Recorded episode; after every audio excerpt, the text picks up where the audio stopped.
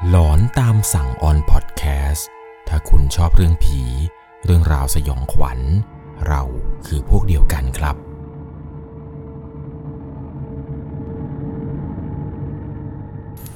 สวัสดีครับทุกๆคนครับ ขอต้อนรับเข้าสู่หลอนตามสั่ง อยู่กับผมครับ 1 1 LC เคยมีใครได้ยินชื่อคำว่า ป่าละอูกันบ้างไหมครับ บางคนเนี่ยอาจจะรู้จักในนามของทุเรียนป่าละอู น้ำตกป่าละอูนู่นนี่นั่นอะไรต่างๆ เป็นสถานที่ท่องเที่ยวแห่งหนึ่งในจังหวัดประจวบนั่นเอง แต่จะมีใครรู้บ้างล่ะครับว่าในป่าละอู เคยมีทหารนายหนึ่งครับ ได้มีการไปพบเห็นผีเปรตและเป็นการพบเห็นผีเปรตที่แบบไม่ธรรมดาด้วย เรื่องราวเรื่องนี้ครับเป็นเรื่องราวที่เกิดขึ้นจริง ๆ กับทหารนายหนึ่งที่ประจำการอยู่ในป่าระอู จากเป็นคนที่ไม่เชื่อเรื่องผีเรื่องวิญญาณ พอได้เห็นจัดจะเข้าให้ในครั้งนี้ เชื่อสนิทใจเลยแหละครับ ว่าพวกผี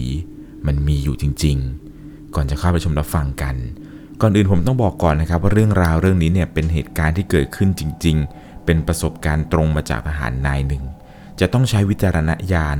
ในการรับชมรับฟังกันให้ดีๆ โดยเรื่องราวในวันนี้ครับ ผมขออนุญาตใช้นามสมมุติของผู้ฟังทางบ้านที่ได้ส่งเรื่องราวเรื่องนี้เข้ามาว่า คุณอาร์ตก็แล้วกัน คุณอาร์ตเนี่ยได้ส่งเรื่องนี้เข้ามาบอกกับผมครับว่า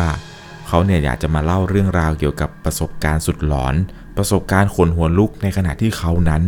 ไปปฏิบัติหน้าที่ประจำฐานตชดแห่งหนึ่ง ณหมู่บ้านป่าละอู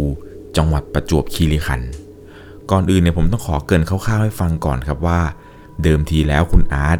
เขาเนี่ยเกิดที่จังหวัดเชียงราย แต่ได้มาบรรจุ และได้มาปฏิบัติหน้าที่เป็นตำรวจตระเวนชายแดนที่จังหวัดประจวบคีรีขันธ์แห่งนี้ ลักษณะการทำงานของเขา ก็จะมีหน้าที่รับผิดชอบในเรื่องราวเกี่ยวกับการลาดตระเวน ออกไปลาดตระเวนตามหมู่บ้านในพื้นที่ที่รับผิดชอบ แล้วก็ลาดตระเวนตามแนวตะเข็บชายแดน รับแจ้งความร้องทุกข์เรื่องราวชาวบ้านเกิดเหตุร้ายอะไรต่างๆ จะสับเปลี่ยนหมุนเวียนกันย้ายฐานทุกๆ 4 เดือน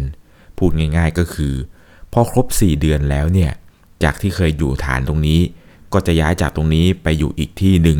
สับเปลี่ยนหมุนเวียนกันไปเรื่อยๆครับ ซึ่งในจังหวัดประจวบคีรีขันธ์เนี่ย ก็จะมีฐานของตชดเนี่ยอยู่หลายที่ บางเดือนเนี่ยก็ย้ายไปอีกอำเภอหนึ่งไปอยู่ตรงนู้นตรงนี้อะไรไป ด้วยความที่ว่า ครั้งนั้นครับ ตัวของคุณอาร์ตเอง ได้ไปอยู่ประจำฐานแห่งหนึ่งที่อยู่ในป่าละอู พื้นที่ตรงนี้เนี่ยมันเป็นพื้นที่ที่ห่างไกลจากตัวเมือง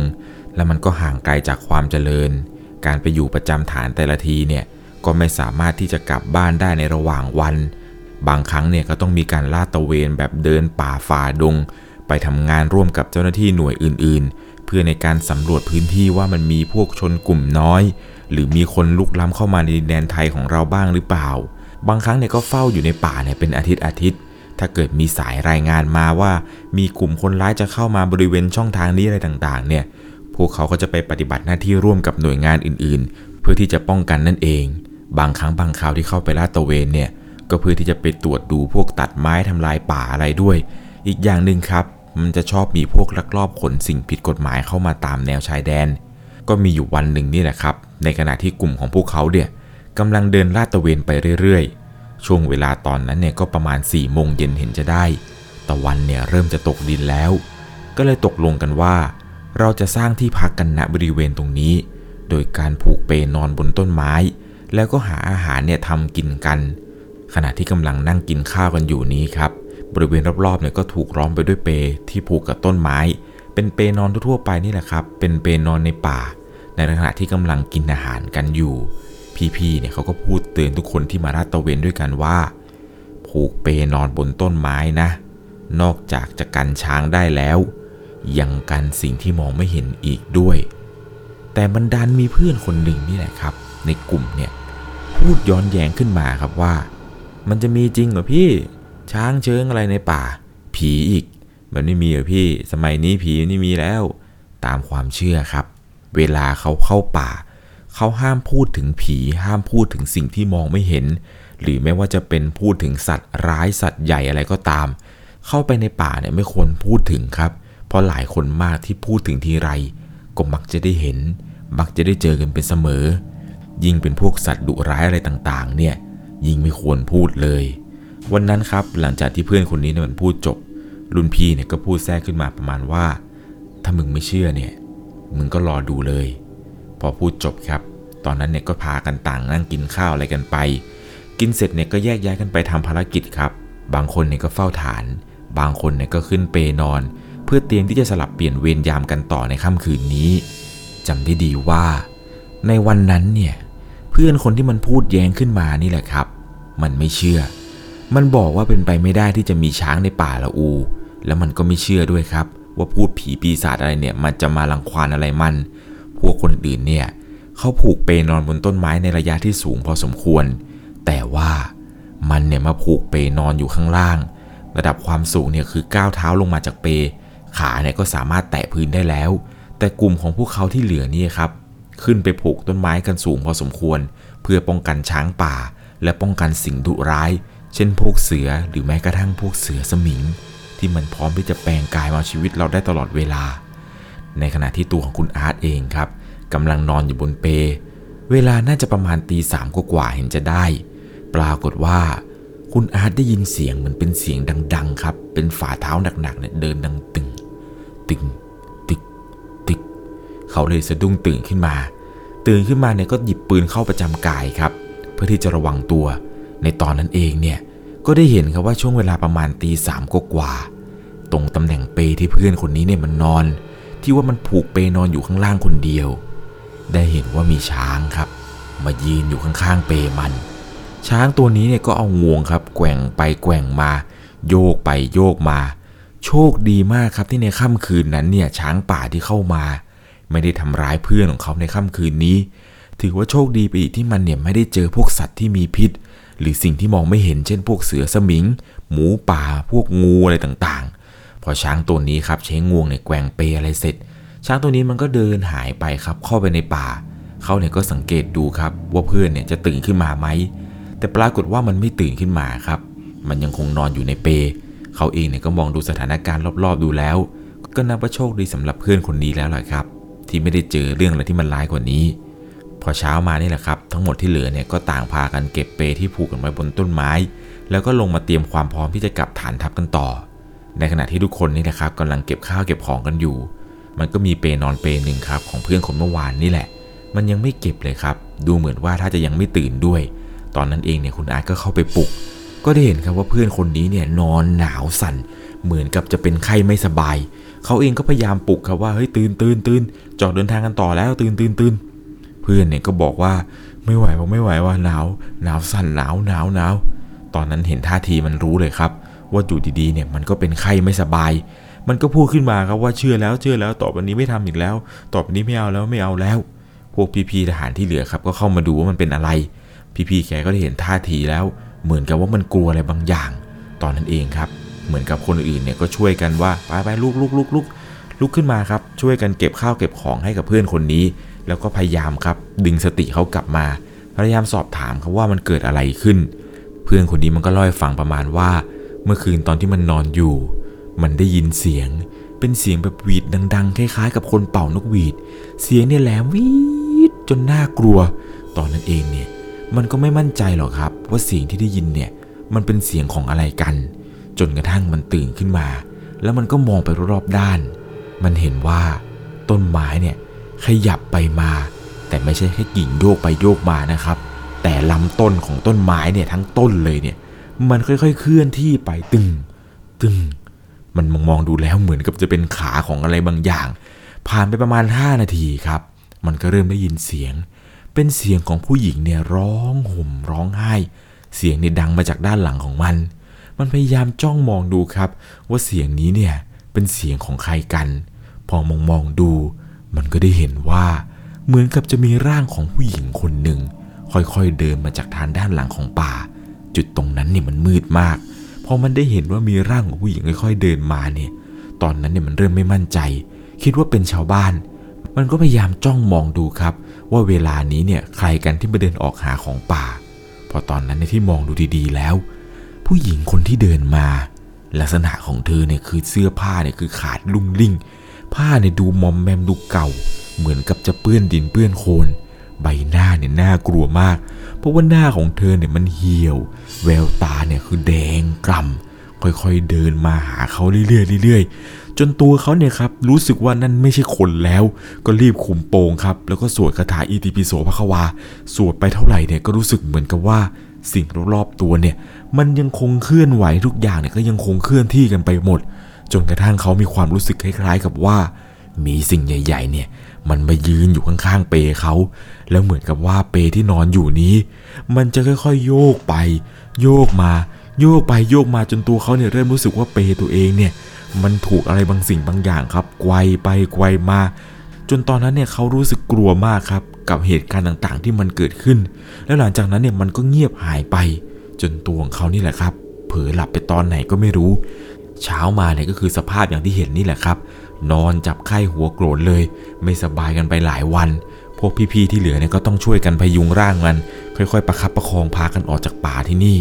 พอออกมาได้ครับมันถึงยังฐานทัพ ตรงนั้นเนี่ยมันจะมีเบิ้ม เบิ้มเนี่ยก็คือเป็นคล้ายๆ กับเป็นบ้านที่สร้างไว้เป็นหลังๆนี่แหละครับคล้ายๆ กับกระท่อม หน่วยของเขาเนี่ยจะเรียกว่าเบิ้มพอออกมาถึงครับก็พากันแยกย้ายเอาสัมภาระอะไรต่างๆเนี่ยเข้าไปเก็บของเบิ้มใครเบิ้มมัน หลังจากที่เก็บข้าวเก็บของกันเสร็จเรียบร้อยแล้วครับ ก็ออกไปประจำฐานกันต่อ พอตกดึกมาครับ หลังจากที่เสร็จภารกิจหลังจากเปลี่ยนผัดเวรอะไรเรียบร้อยแล้ว ตัวของคุณอาร์ตเองกับเพื่อนคนอื่นนี่แหละครับ ก็กลับมาที่เบิ้มของตัวเองเพื่อที่จะพักผ่อน เตรียมตัวที่จะทำภารกิจในวันถัดไป คุณอาร์ตเองเนี่ยหลังจากที่อาบน้ำอาบท่าเสร็จ ก็เข้าหลับเข้านอน นอนไปได้ประมาณสักสี่ชั่วโมงเห็นจะได้ครับ อยู่ดีๆเนี่ยตัวเองก็ปวดปัสสาวะขึ้นมากำลังจะลุกไปปัสสาวะตามปกตินี่แหละ แต่ขณะที่เขาเนี่ยตื่นขึ้นมาเขาก็เริ่มรู้สึกแปลกใจ เพราะตอนที่เขานอนเนี่ยยังจำได้ว่า มันจะมีพวกเสียงจิ้งหรีดเลไลเนี่ยร้องเสียงดังลั่นป่า ครั้งนี้เนี่ยเขาตื่นขึ้นมาในกลางดึกเพื่อที่จะไปปัสสาวะ อยู่ดีๆเนี่ยพวกเสียงจิ้งหรีดอะไรต่าง มันเงียบเหมือนกับป่าเนี่ย ไม่มีพวกสัตว์พวกแมลงอยู่เลย ความเงียบนี้นี่มันเป็นความเงียบที่เงียบสนิท จนเขาเนี่ยแทบจะได้ยินเสียงหัวใจของตัวเองมันเต้นดังตุบ ตุบ ตุบ แล้วเบิ่มที่เขานอนเนี่ย หรือกระท่อมที่เขานอนอยู่นี้ มันก็เป็นกระท่อมทั่วๆไปที่สร้างมาจากไม้ โดยการเอาแผ่นไม้นี่แหละครับ มาตีตอกๆกัน เอาสังกะสีมาบัง เอาไม้เนี่ยมาทำเป็นประตู คล้ายๆ กับประตูห้องน้ำตามวัดต่างจังหวัดเลย แต่ประตูเนี่ยมันปิดได้แค่ครึ่งตัว ปิดเอาไว้ไม่ได้สูงมากอะไร ในขณะที่ตัวของเขาเนี่ยกำลังจะลุกไปปัสสาวะที่ด้านล่างของบ้าน ในขณะที่ตัวเขาเนี่ยกำลังลุกขึ้นมาครับ แล้วกำลังจะก้าวเท้าลงไปออกจากกระท่อมนี้ ปรากฏว่าจากเสียงเงียบๆที่ไม่ได้ยินเสียงสัตว์เสียงจิ้งหรีดอะไรร้อง อยู่ดีๆจิ้งหรีดมันก็กลับมาร้องอีกครั้ง และมันร้องดังมากๆ ร้องไปได้สักพักหนึ่งเนี่ยมันก็เงียบ ตัวของเขาเองเนี่ยจากที่จะลงไปปัสสาวะที่ล่างกระท่อมเนี่ย ก็ไม่กล้าที่จะก้าวเท้าออกเลยแหละครับ อยู่ดีๆจิ้งหรีดมันก็ร้อง แล้วมันก็หยุด เดี๋ยวมันก็ร้องมันก็หยุด สักพักหนึ่งเท่านั้นแหละครับ จากเสียงจิ้งหรีดที่มันเงียบๆเนี่ย อยู่ดีๆ มันก็มีเสียงอีกเสียงหนึ่งครับ เป็นเสียงดังวีดลากยาวมาแต่ไกล ตอนนั้นเนี่ยเขาตกใจมากครับ ยืนตัวแข็งก้าวขาไม่ออก พยายามตั้งสติว่านี่มันคือเสียงของอะไรกันแน่ เพราะว่าเสียงเสียงนี้เนี่ยฟังดูแล้วมันไม่ใช่เสียงของสัตว์ของแมลงอย่างแน่นอน มันเป็นเสียงแหลมๆที่ดังวีดยาวๆจนมันแสบแก้วหู ตอนนั้นพยายามใช้สายตานี่แหละครับ กวาดไปมา ว่าที่มาของเสียงนี้มันคือเสียงของอะไร จนกระทั่ง ได้เห็นว่ามันเหมือนกับจะมีเท้า เป็นเท้าขนาดใหญ่ครับ ยืนห่างจากกระท่อมที่เขาอยู่เนี่ยไปในระยะที่สามารถมองเห็นได้ไกลๆ เท้าเนี่ยคือใหญ่มากๆ ตรงช่วงขาเนี่ยแทบจะใหญ่พอๆกับต้นไม้ แต่สิ่งที่เห็นเนี่ยมันเป็นขาดำๆ เหมือนกับเงาคนเราเลยนี่แหละครับ เป็นเท้าใหญ่ๆคล้าย ๆ กับเท้าของยักษ์เขาเนี่ยรู้ทันทีเลยครับว่าเสียงหวีดดัง ๆ เมื่อสักครู่นี้ และสิ่งที่ได้เห็นข้างหน้านี้เนี่ย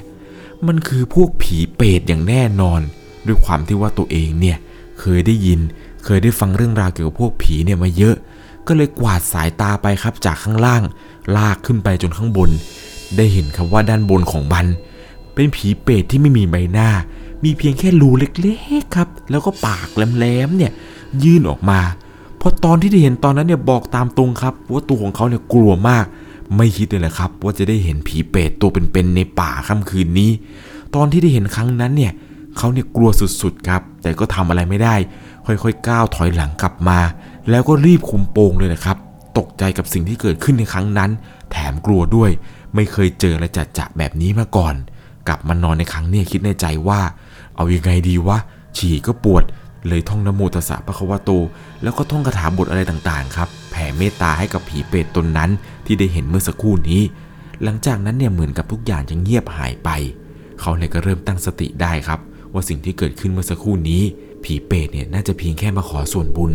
เขาคงไม่ได้มาละลายไม่ได้มาต้องการให้เรานั้น อยู่ไม่เป็นสุข หลังจากที่ท่องแผ่เมตตาอะไรไป เขาก็ลุกขึ้นมาอีกครั้งหนึ่งครับ เพื่อที่จะไปปัสสาวะ เปิดประตูกระท่อมออกมาในครั้งนี้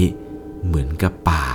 มันจะกลับเข้าสู่สภาวะปกติแล้วครับ เสียงจิ้งหรีดเสียงแมลงอะไรต่างๆ ตอนกลางคืนเนี่ยกลับมาร้องเหมือนเดิม ผีเปรตผีอะไรที่เขาได้เห็นเนี่ยมันก็ไม่มีอยู่แล้ว ตอนนั้นเนี่ยเขาก็ปัสสาวะไป ก็ระแวงไปครับ มองซ้ายมองขวาดูว่าจะมีอะไรผิดปกติอีกหรือเปล่า แต่ปรากฏว่าก็ไม่มีครับค่ำคืนนั้นเนี่ยหลังจากที่ปัสสาวะเสร็จ ก็กลับเข้ามาในบึ้ม แล้วก็ล้มตัวลงนอน จนเช้ามานี่แหละครับ ได้ไปเล่าให้กับพวกพี่ๆพวกเพื่อนๆในค่ายเนี่ยฟังกัน ว่าเมื่อคืนเนี่ยเขาเจออะไร พวกคนอื่นๆนี่แหละครับเขาก็พูดกันประมาณว่า นี่ไม่ได้มีใครเห็นอะไรแบบนี้มานานแล้วนะ ครั้งล่าสุดเนี่ยชาวบ้านเพิ่งจะเล่าให้ฟัง ว่าประมาณ 4 เดือนก่อน มีทหารนี่แหละเจอเหมือนกัน แต่ว่าทหารนายนั้นเนี่ยคือเจอหนัก จนหลอน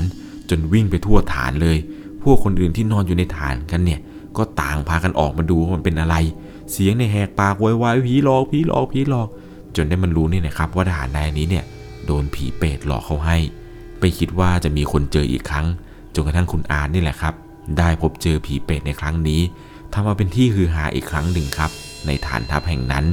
หลังจากนั้นมาเนี่ยเขาก็ย้ายไปอยู่ฐานทัพในตัวเมือง ก็ไม่ได้เจอเรื่องพวกนี้อีกเลย เหตุการณ์อะไรต่างๆ นี้เนี่ย คุณนัทบอกเลยครับว่ามันเป็นเหตุการณ์ที่เขานั้นเจอมาจริง ๆ เป็นเหตุการณ์ที่เกิดขึ้นจริง ๆ ในขณะที่ตัวเองเนี่ยได้ไปประจำฐานอยู่ในป่าละอู เรื่องราวเรื่องนี้ครับ ผมต้องบอกเลยว่า พวกพี่ๆทหารที่เขาประจำการอยู่ในป่า เวลาไปเดินลาดตระเวนอะไรเนี่ย พวกพี่ๆเขาจะมีความเสี่ยงที่ได้เห็น ได้เจอเรื่องราวเกี่ยวกับพวกผีในป่าเนี่ยกันเป็นจำนวนมาก คุณอาร์ตเนี่ยบอกกับผมว่าเขายังมีอีกหลายเหตุการณ์ครับ เดี๋ยวไว้ว่างๆเนี่ย เสร็จจากภารกิจแล้ว เดี๋ยวเขาจะมาเล่าเรื่องราวอื่นที่เกิดขึ้นในป่าในขณะที่ตัวเองเนี่ยประจำอยู่ในค่ายต่อชดแห่งนี้ ให้ได้ฟังกันอีกยังไงนะครับ ใครที่เพิ่งจะเข้ามารับฟังครั้งแรก ฝากกดติดตามกด Subscribe ช่อง 1LC เอาไว้ เพื่อไม่ให้พลาดคลิปหลอนๆถัดไป ก่อนจากกันไปในค่ำคืนนี้ครับ ถ้าคุณชอบเรื่องผี เรื่องราวสยองขวัญ เราคือพวกเดียวกัน ฝากเอาไว้นะครับ ทุกๆคนที่ชอบเข้าป่าเข้าเขา เวลาเข้าป่าเข้าเขาเนี่ยอย่าพูดถึงผี อย่าพูดถึงเสือ เพราะหลายคนครับที่ไม่เชื่อ มักจะเจอดีอะไรแบบนี้ ขอให้ทุกคนนะครับ โชคดีในป่า สวัสดีครับ สามารถรับชมเรื่องราวหลอนๆเพิ่มเติม ได้ที่ YouTube c h anel 1 LC ยังมีเรื่องราวหลอนๆที่เกิดขึ้นในบ้านเรา รอให้คุณนันได้รับชมอยู่นะครับ